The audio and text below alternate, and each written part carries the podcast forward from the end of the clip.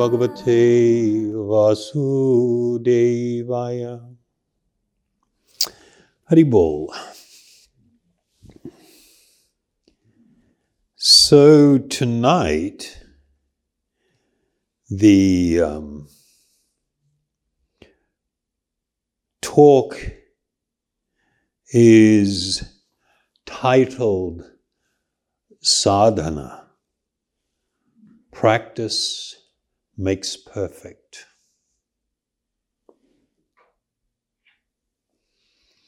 A friend of mine in the UK sent me a, um, just a couple of days ago, sent me a link to an article that was in the um, UK Daily Mail.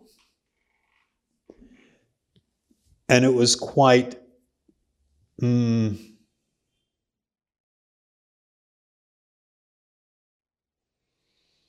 quite disturbing. So I thought I would read a little bit from it, and then you'll understand where we're going with things in a, in a little while. So the headline of the article was An Obsession with Social Media took Leanne Maskell to the brink of suicide and, says the model and activist, it's now destroying the mental health of an entire generation.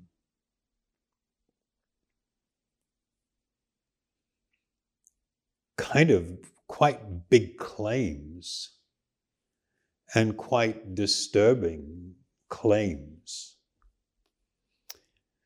So I'll just read a, a, few paragraphs from the, from the article. Leanne Maskell was 24 and living in Australia when she began to plan her suicide. No one knew or could have guessed because she seemed to have everything.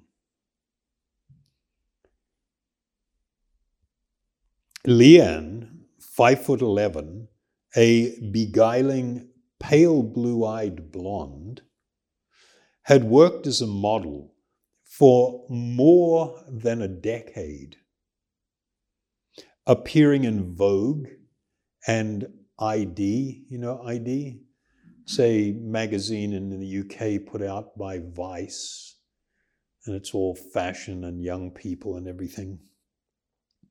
She worked as a model for more than a decade, appearing in Vogue and ID, having started at 13 years old. She had graduated with a law degree in England, in London, and then taken off to Bondi Beach. Her Instagram page showed her modeling bikinis for big brands, partying on super yachts, and traveling on private jets. My life looked perfect, she says. I had amazing opportunities, money, beauty, although I didn't feel beautiful. But I was w- waking in the middle of the night crying, thinking, why am I still alive? She says, I thought I must have some seri- serious mental health disorder. And I remember Googling them bipolar, borderline personality disorder, and thinking, I've got all of them. After finding the perfect suicide spot, for weeks, Leanne obsessively viewed its location on her phone. and setting a date to do it on a Sunday. She decided to enjoy her last week alive. I had one week left to live, so I should be able to eat what I wanted. It didn't matter if I got fat. So I just make a point here further in the article. She talks about all the pressures on young women to have a certain bodily identity, to appear a certain way. And your value, your worthiness, acceptance is all tied to that image. And so she would, you know, she was constantly harassed by her agents and the people hiring her to lose weight. So she hardly ever ate just to have that look. And then her phone was loaded with all kinds of filters so that every time she took a selfie, it was heavily altered. She even did her own photoshopping just to look unrealistically slim and, and beautiful. So that was the, you know, what was going on behind the scenes. So she thought I should be able to eat what I wanted since I was going to kill myself, and it didn't matter if I got fat. I began each day with a chocolate almond croissant. I'd never been allowed, I had never, uh, I'd never have allowed myself that before, she says. I stopped using my phone so much and doing things to create content. I mean, it, you know, it's categorized as content, but it's just trivial, shallow nonsense that brings no good to anybody. And it's called content. I remember going for a three hour walk without a phone and just felt completely different afterwards. I mean, you know, that's actually shocking for me, being an old dude, that somebody could be utterly relieved just to not, not to have their phone for three hours. It changed them. That's because they spend so much time on it. I had a photo shoot too, and it was incredible. For once, I wasn't overthinking it or worrying about whether I was good enough. I just really enjoyed it. By the end of that week, I was thinking, what the hell am I doing?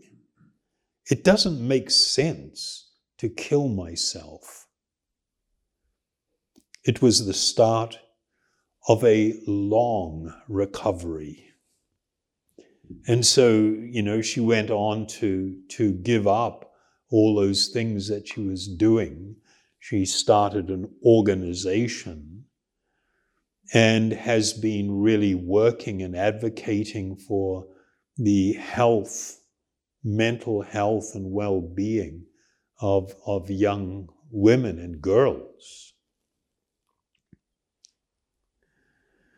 So, you know, you can see just from her own statements that she was seeking to achieve something. And that thing that she was seeking to achieve was beauty and fame. And of course, to be honored by others, to appear desirable, either sexually desirable or to be, people would want to be your friend just because they think you're full and complete and you're so cool and you're flying around the world and you've got so much going on. If I can attach myself to you somehow, perhaps my life will become more perfect. You know, that's the, the idea. So there are very clear ideas of, of a goal that people set for themselves. Of course, the higher goal than those things, you know, the fame and beauty and everything, is the idea of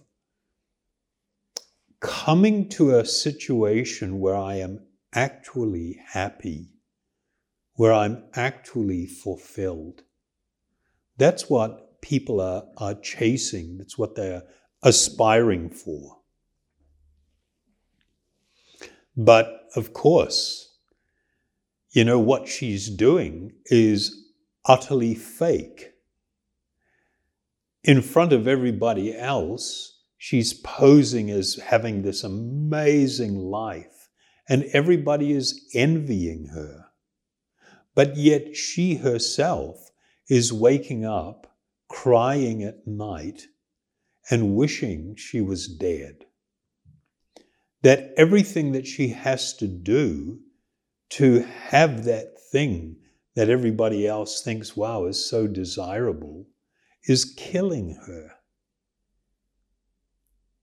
I mean, it's sort of like, whoa, this is so, we've become, as a society, incredibly shallow, where we cannot even honestly admit to ourselves what is the situation.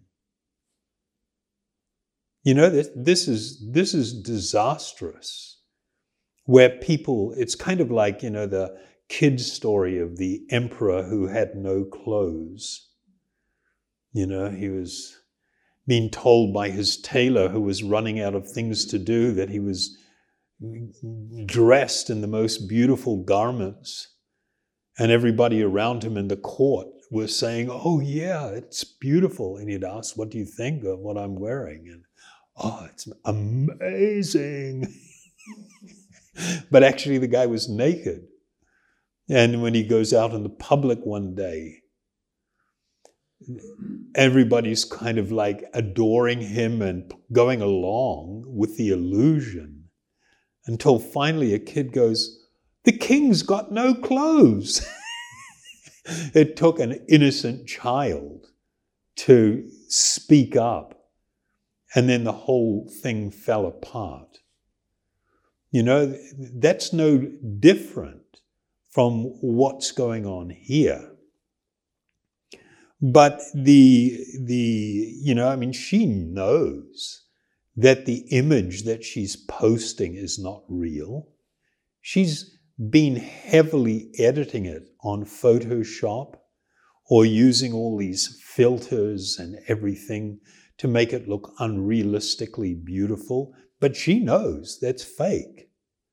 And so you have this insecurity, even when you're posting all this stuff, and then she's watching how many likes she gets for every photo that gets posted. And if the number of likes goes down, she's just totally in anxiety and thinking, planning, what do I have to do next? You know, I got to uh, post something else later today or tomorrow that will, you know, have the likes that I was always getting before. And you just live in this really superficial and shallow world that you know is fake. And everybody else is thinking, oh, it's all, all wonderful. So, in, in Sanskrit, there are two words that cover this subject. One is sadhya. Sadhya means a goal, something that people are aiming for. And sadhana is the process what you're doing to attain that goal. So it's kind of like, okay, well, what's that got to do with what I've been reading and that story?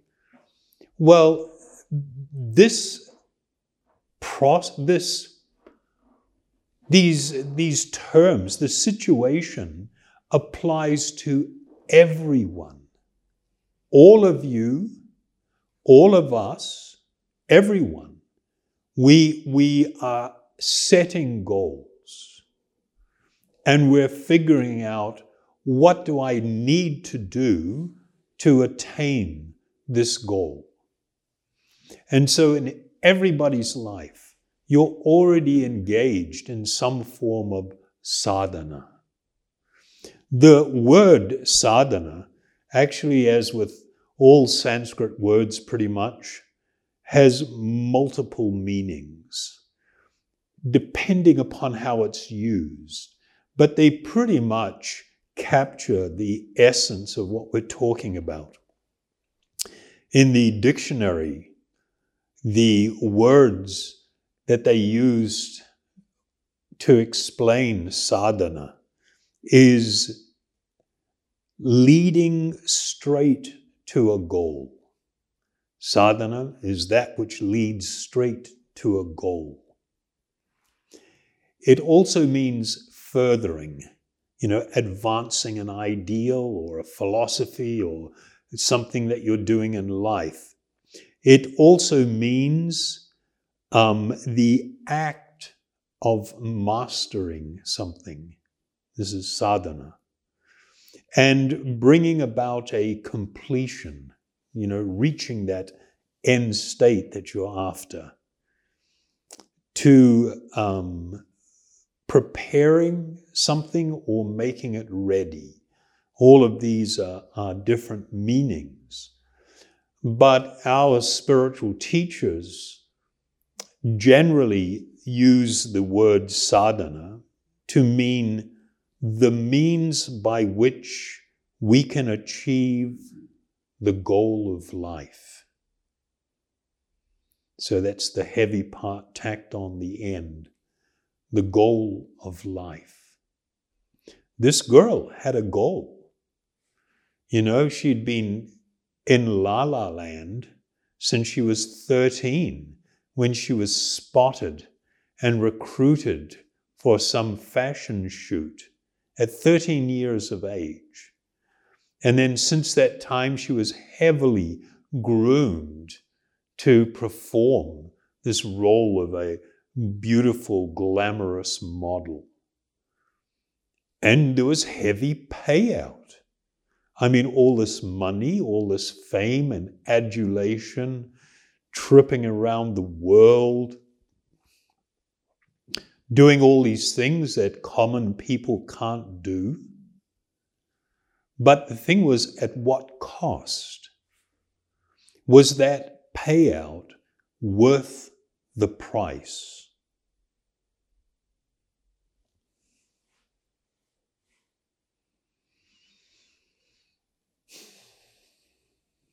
The word sadhana actually, in the deepest sense, speaks to the process of cultivating a spiritual life. And it speaks to the importance of having a regular or regulated practice.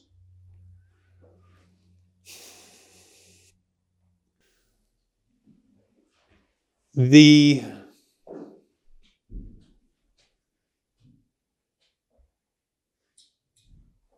first thing, though, is really and clearly what's clearly needed is what is my goal in life?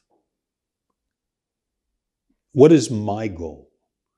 What is that which is most important for me?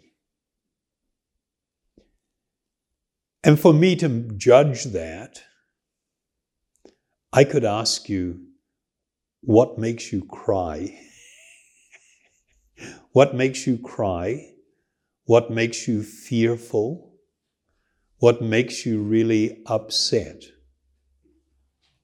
you will find that those things are very much connected to, you know, what you find most important in life.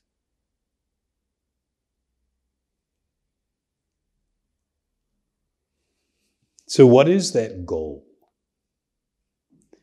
The goal of spiritual life was the realization of my actual spiritual identity. And when we take that, when we take that one all the way to the end, it's not just about the recognition of my spiritual being, but the fact that I have a limitless, an eternal longing to reconnect with my soulmate. That eternal spiritual personality to whom I am bound by an eternal bond of kinship. We've spoken about, you know, many, many times before. So, if we want to, you know, everybody is serious about their sadhana. If I want to look incredibly beautiful, I mean, the things people go through now are mind boggling. The amount of money that's spent on, on cosmetic surgery is astonishing. The number of both men and women whose bodies is filled with plastic implants. It's, it's astonishing. I mean, people get them in their calf muscles. You've got all these pretty boys who want to look like they've got sculpted bodies and their abs are made of plastic. They're implants. And they're taking all of these things to thin the skin and you know, they're on these diets so that they don't have much fat layer. You know, and their biceps are implants. I mean, thought, we thought it was ridiculous with women doing with their boobies. And then their, the butt became the big focus. And some of these people spend like, you know, 150, 250,000 dollars over 10 years or so on all this body modification. They have a very clear idea about the goal, and they are very focused in their sadhana the process that will bring them to their goal.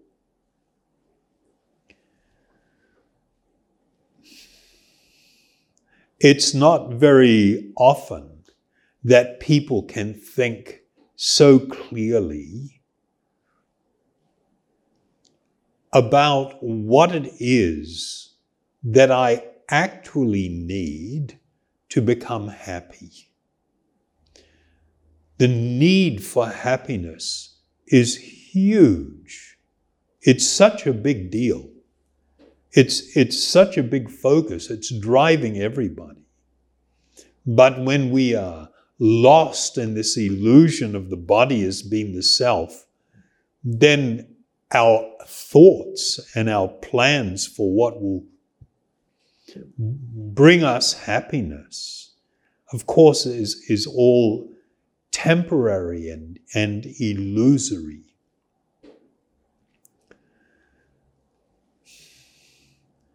So when the yogi understood what was their sadhya, what was the goal that they were seeking,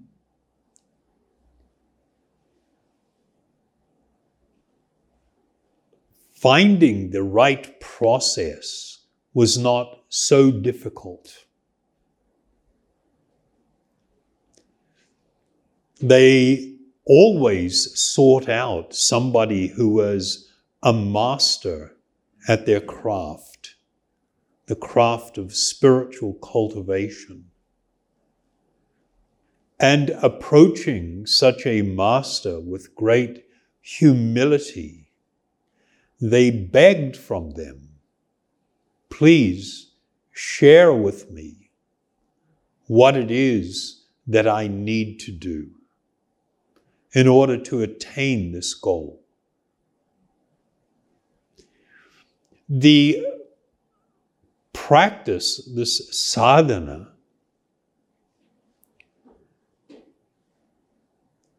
clearly does two things. One is it actually begins to move a person forward towards that goal.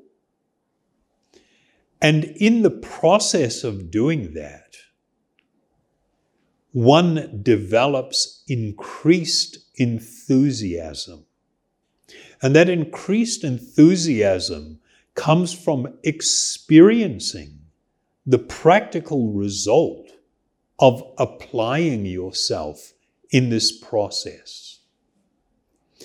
So I'm just going to read a few verses from the um, Yoga Sutra. The reason I'm going to read these is because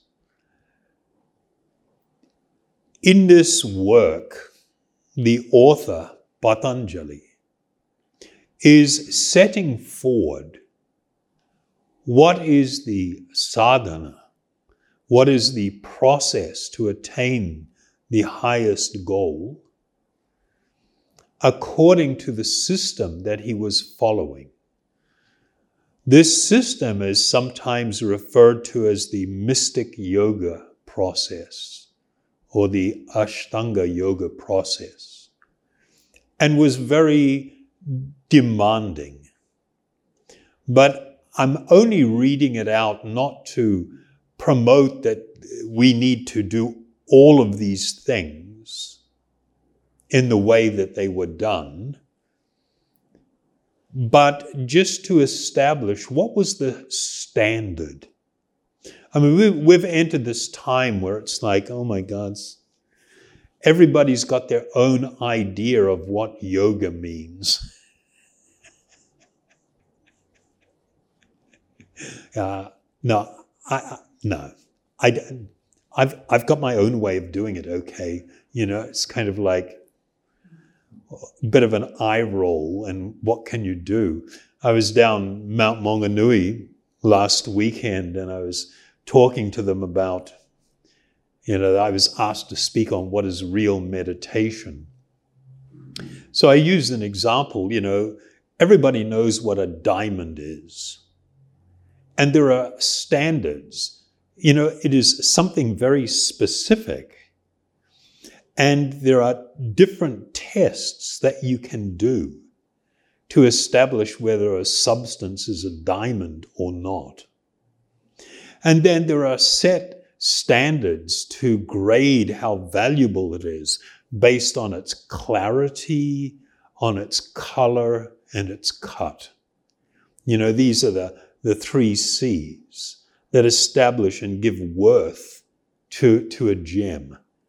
And when you see an actual gem, you know, when you see a diamond that's worth 15 or 18 or 20 million US dollars, it's mind boggling.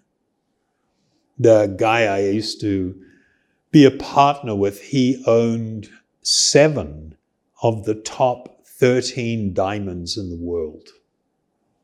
So I got to see lots of really interesting things and it's mind blowing.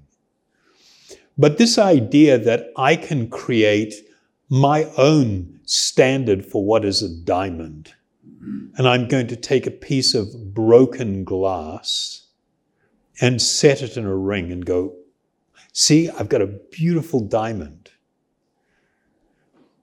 And it's just like, no, it, you may think it's a diamond, but it's not. It's glass. It's silica. You know, it's not the type of carbon structure that makes up a diamond. You can't, invent your own diamond just by your sheer willpower. That's unrealistic. It doesn't work that way. And so, the standards that they set out were for actually achieving this end goal complete self realization and God realization.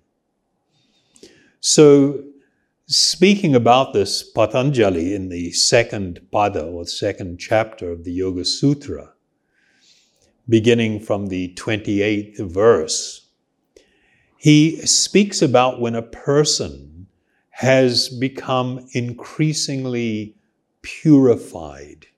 And I'll just, you know, give you some or try to aid. When we talk about purity here, we're talking about a purity of consciousness, where you begin to actually see things with great clarity. Just like this girl. You know, she had adopted a certain lifestyle.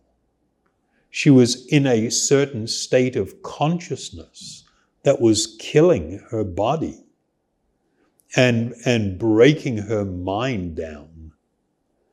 And then when she took that, you know, she decided to kill herself and said, okay, now she gave up worrying about what she's going to eat and went for a walk without the phone and all this kind of stuff. It was kind of like, oh my God, it, it really changed things for her.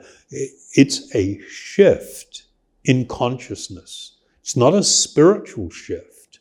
It's just a shift away from craziness to more clarity. So the, these shifts in consciousness were referred to as, you know, becoming increasingly purified. When impurities are destroyed by practicing the eight limbs of yoga, enlightenment dawns culminating in full knowledge of the self or the Atma. And now, speaking about those eight limbs of yoga, and this is the sadhana control of the senses, these are the yamas, observances of rules, the niyamas, bodily postures or asana regulation of the breath, pranayama, the withdrawal of the mind from sense objects. This is pratyahara. Focusing the mind on a choose, chosen object, dharana, bringing the mind into a singular focus. Meditation, dhyana and complete absorption in trance or samadhi. These are the eight limbs of yoga. And then explaining what were the yamas and niyamas. He goes on in the next verse non violence and I would just like to say that ahimsa, or non-violence, is not just refraining from physically hurting someone. Even the way you dress can be violent. If you try to dress in a seductive and alluring way, male or female, trying to get people to place their minds and their love on you, you are hurting their real self interest and plunging someone else into deep ignorance. And this, even this, was considered a form of violence. So, non-violence is very broad and it can be and should be and is applied to uh, lots of different things. Truthfulness, satyam, truthfulness, which is kind of gone by the wayside these days. People just, your truth, my truth. Whatever you want to believe becomes your truth. Not stealing. To illegally, even subtly, to try and take money from people or property, which is often what's going on in the guise of commerce. Then there is celibacy, to refrain from, from sexual engagement. This is how focused these people were. You know, today it's like sexual activity has become God. And everybody is overly focused. And it's just like, it doesn't fulfill anyone. Anyway, we'll deal with that another time. And freedom from possessiveness, the claim of ownership of anything in this world. Mine. You know, just like I use the example, you, you buy a toy, a, a kid, you know, goes on a rampage and I want it, please, mommy, can you give it to me? I want it. Throwing a bit of a wobbly and wanting the, whatever it is, some toy. Then you give it to them and they're just like, oh, I'm so happy, and they're whatever, playing around with it. Good for maybe an hour or two or three. And then that's it maybe next day a little bit, playing with it, and then not, not touching it again. And it's just sitting over there, forgotten about.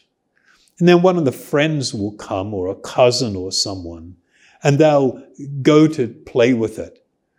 Then the kid's response, That's mine, that's mine.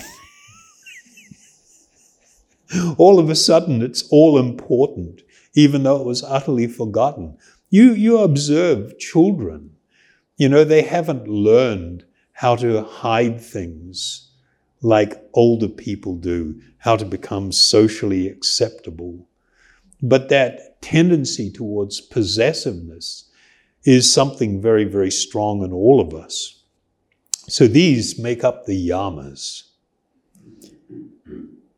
These laws are universal and must be practiced without consideration of time, place, birth, or circumstances. And together they constitute the great vow of life. So, anybody that was serious about following this, this spiritual path that was laid out by Patanjali did this. And then the niyamas or the observances, they are internal and external purity. So they, they were very careful about how they lived, what they came into contact with. You know, it, it was pretty amazing. Next one is contentment, to learn how to become content. the acceptance of austerity. This was considered crucial. I mean, you have this situation where everybody's talking about resilience now, you know, and people not having resilience. And it's because they don't know how to accept austerity and difficulty.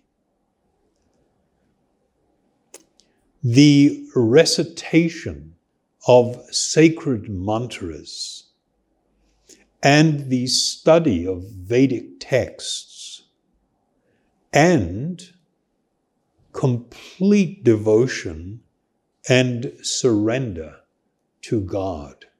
Ishwara Pranidhana is called. These were the observances, the niyamas. So, along with their other practices, these first two things, which contain like really critical principles, this was what laid out what was called their sadhana. And it was embraced to achieve something of limitless value. So I'll just now read a, a little verse from the um, Brahma Samhita. And it states the highest state of spiritual devotion or realization is attained by slow degrees by the method of constant endeavor for self realization with the help of scriptural evidence, theistic conduct, and perseverance in practice. You know, this verse is just like, wow, it contains so much information that if you want to achieve the highest attainment, embrace the fact that it will be achieved by slow degrees. Doesn't have to be, but for the majority of us, it will be slow. It will be one foot in front of the other. And it is achieved in slow degrees by the constant endeavor for self realization. Constant. Every day. It is part of your endeavor that you're embracing. And it is done with the help of what's referenced here as scriptural evidence. These are the teachers, are the teachings contained in these spiritual um, guiding literatures. It will also be attained and requires theistic conduct. This is one of our spiritual masters from the early part of the last century who translated this way. His mastery of English was, was extraordinary. He was such a scholar. But theistic or godly conduct was, was crucial. Your choice of how you interact with others, how you deal in relationships, how you deal with this world must be guided by high spiritual principle. And one needs perseverance in their practice.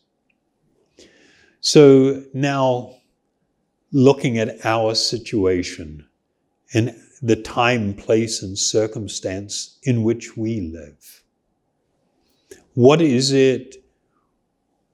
What are the essential components for sadhana, a process or practice that brings us to the highest attainment. The first and most essential or foundational practice is the immersion in that which is transcendental. And that means the frequent use of spiritual or transcendental sound. This is like foundational to one's practice.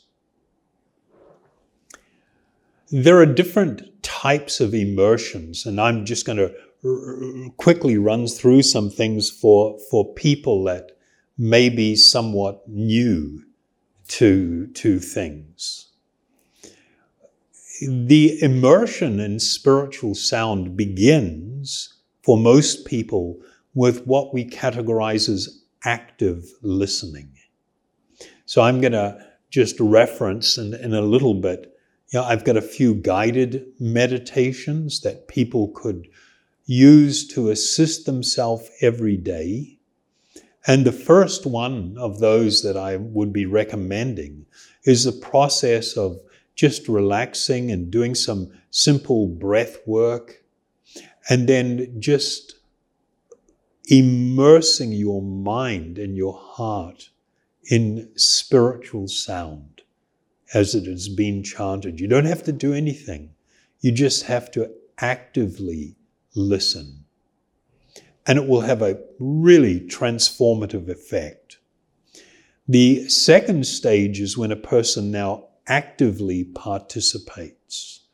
And so generally we teach people the process of using breath and then on the outward breath using a mantra like we do with the Gauranga mantra, where one chants aloud. So this is kind of stepping one step further from just lying back and being immersed, actively listening, to now um, engaging in the process of chanting. In one of the guided meditations I, I do, we also teach people how to engage in, in japa. Japa is a process of where you use these beads in, in your meditation. Doesn't matter what the size is. A, a normal string of beads will have about 108 beads traditionally. This one has half that number, 54. And so there's a string of beads, and on the top there is what's categorized as a head bead. And engaging the sense of touch, the soft murmuring of sound, and the sense of hearing. Three of the senses have become engaged and to help bring the mind into a deeper focus on this spiritual sound. And then, of course, kirtan, where people come together on your own or what's called sankirtan together, where we collectively chant. You have a leader and other people respond. So it is through these activities that a person engages in what is the most essential and foundational practice in your sadhana, the immersion in spiritual sound. Another thing that is of great importance is to hear from spiritual authority. So the three great spiritual authorities were called um, Shastra, Guru, and Sadhu. Shastra were the spiritual texts that are considered to have descended from a spiritual platform which guide us in life. The word Shastra, the first part of it, Shas, it means, um, it actually means a command. A command, not in the sense of trying to get you to do something you don't want to do and your mum shouting at you, you have to do it. No. no, it's kind of like you ask somebody, uh, excuse me, I'm looking for this particular place. Do I go down the road and I turn left? And they go, no, no, no, you turn right. And it'll be about, you know, 50 meters down there. Thank you very much. And off I go. You know, you've heard an authoritative statement. And so these, these texts were considered, you know, authority on, on um, what should guide us. A spiritual teacher or guru never deviates from Shastra. He doesn't wing it. He doesn't make it up as he goes, which has become very common in the world in the last few decades, where so many people will pose as a spiritual teacher and either to some degree or even to a very large degree make stuff up as they go the actual spiritual teachers never deviated from Shastra. And then the third word, sadhu, means the saintly persons who were exemplary in their life and their conduct, and who also taught in this way. Then the next part of sadhana that's important. So we've got immersion in spiritual sound, hearing from spiritual authority to keep you on track and focused, and integrating your practice into your life. And I think one of the most wonderful verses that make that very apparent for everyone. So, one of the, as I mentioned, this, this verse from the Bhagavad Gita, where Krishna is speaking to Arjuna, and he states, Whatever you do, whatever you eat, and whatever you offer or give away, and whatever austerity you perform, do that, O son of Kunti, as an offering to me. This is the ultimate expression of what it means to live a spiritual life where your entire life, your work, your relationships, everything becomes a spiritual offering. I'm not going to go any deeper than that. I think that's pretty straightforward. Then, in that previous verse that we read from the Brahma Samhita, the reference to theistic conduct. That is an essential part of sadhana.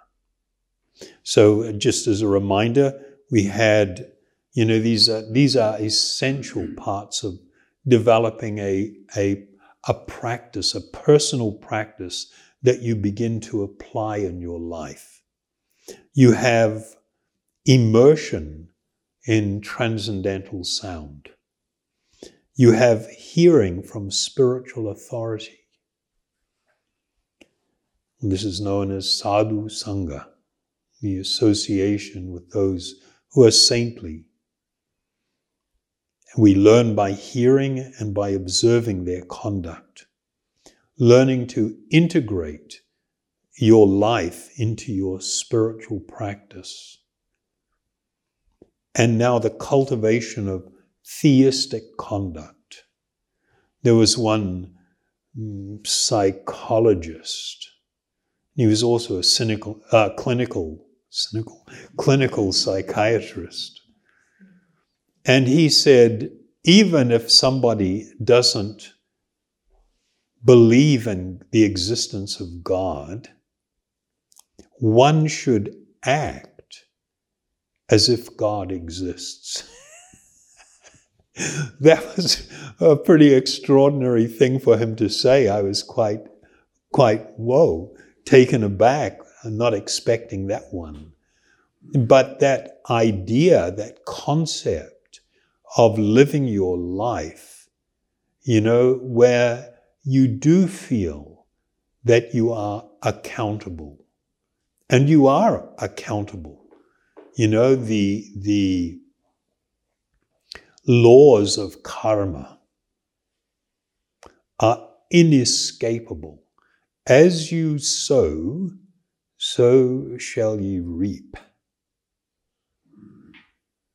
I was actually thinking of doing a talk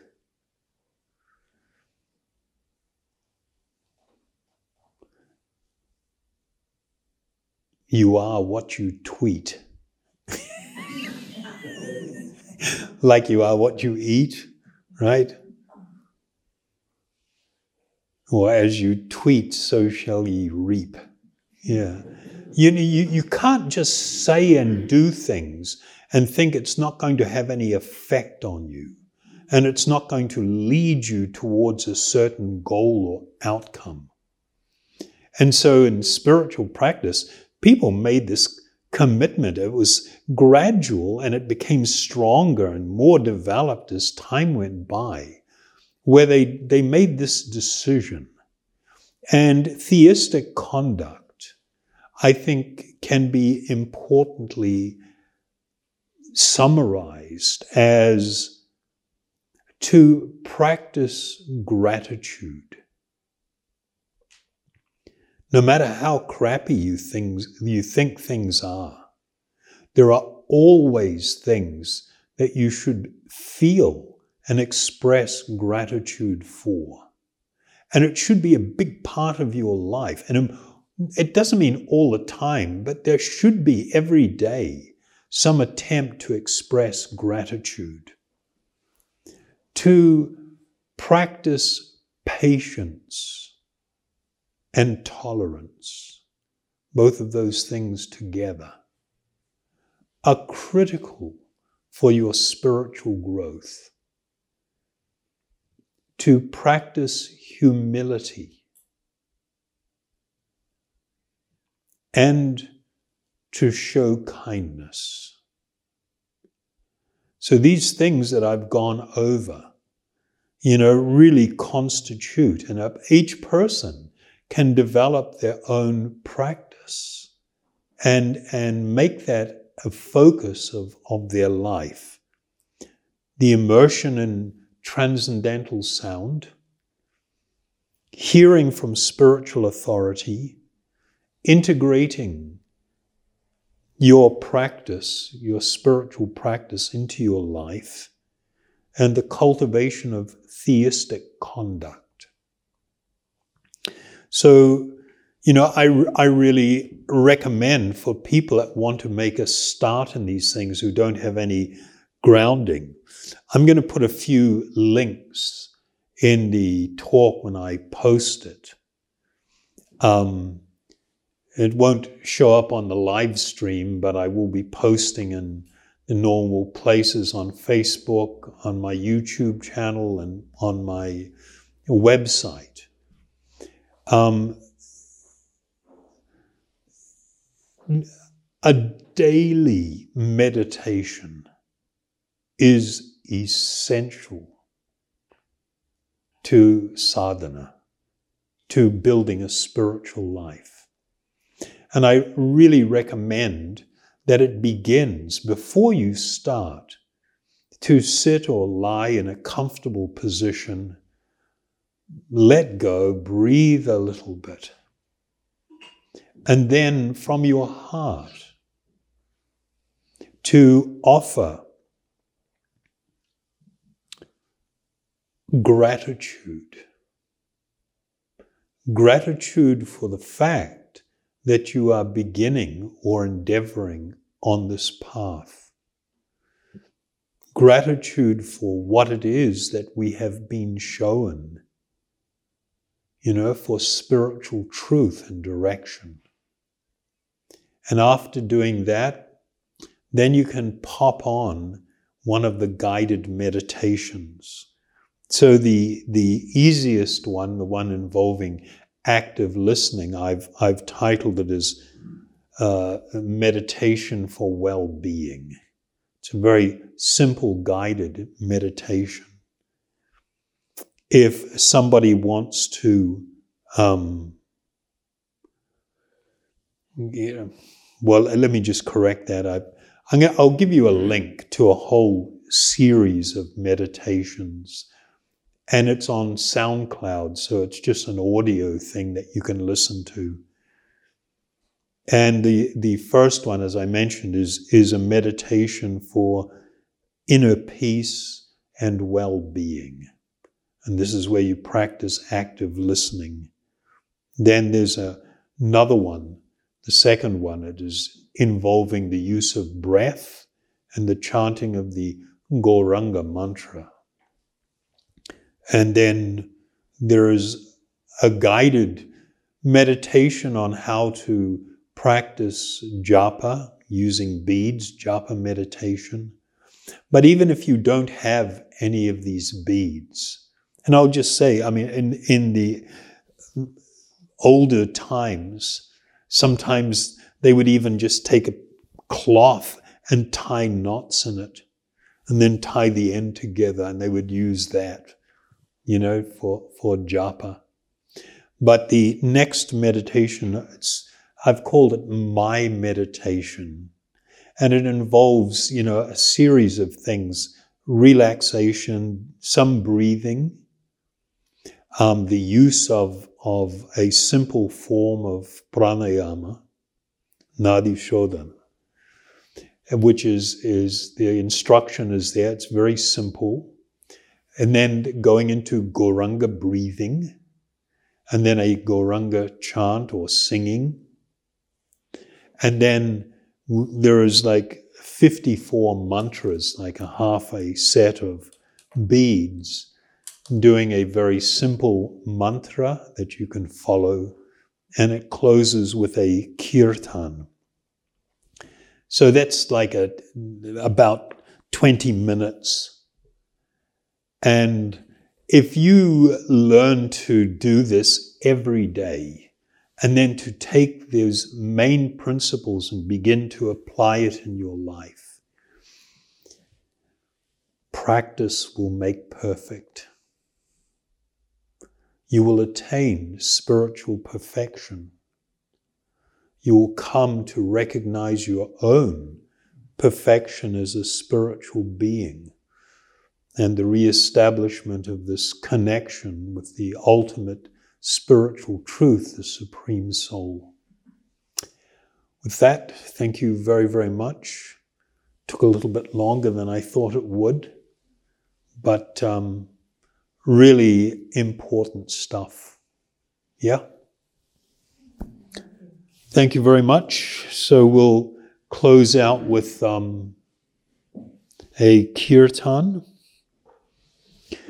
I think I'll chant the Om Hari Om mantra.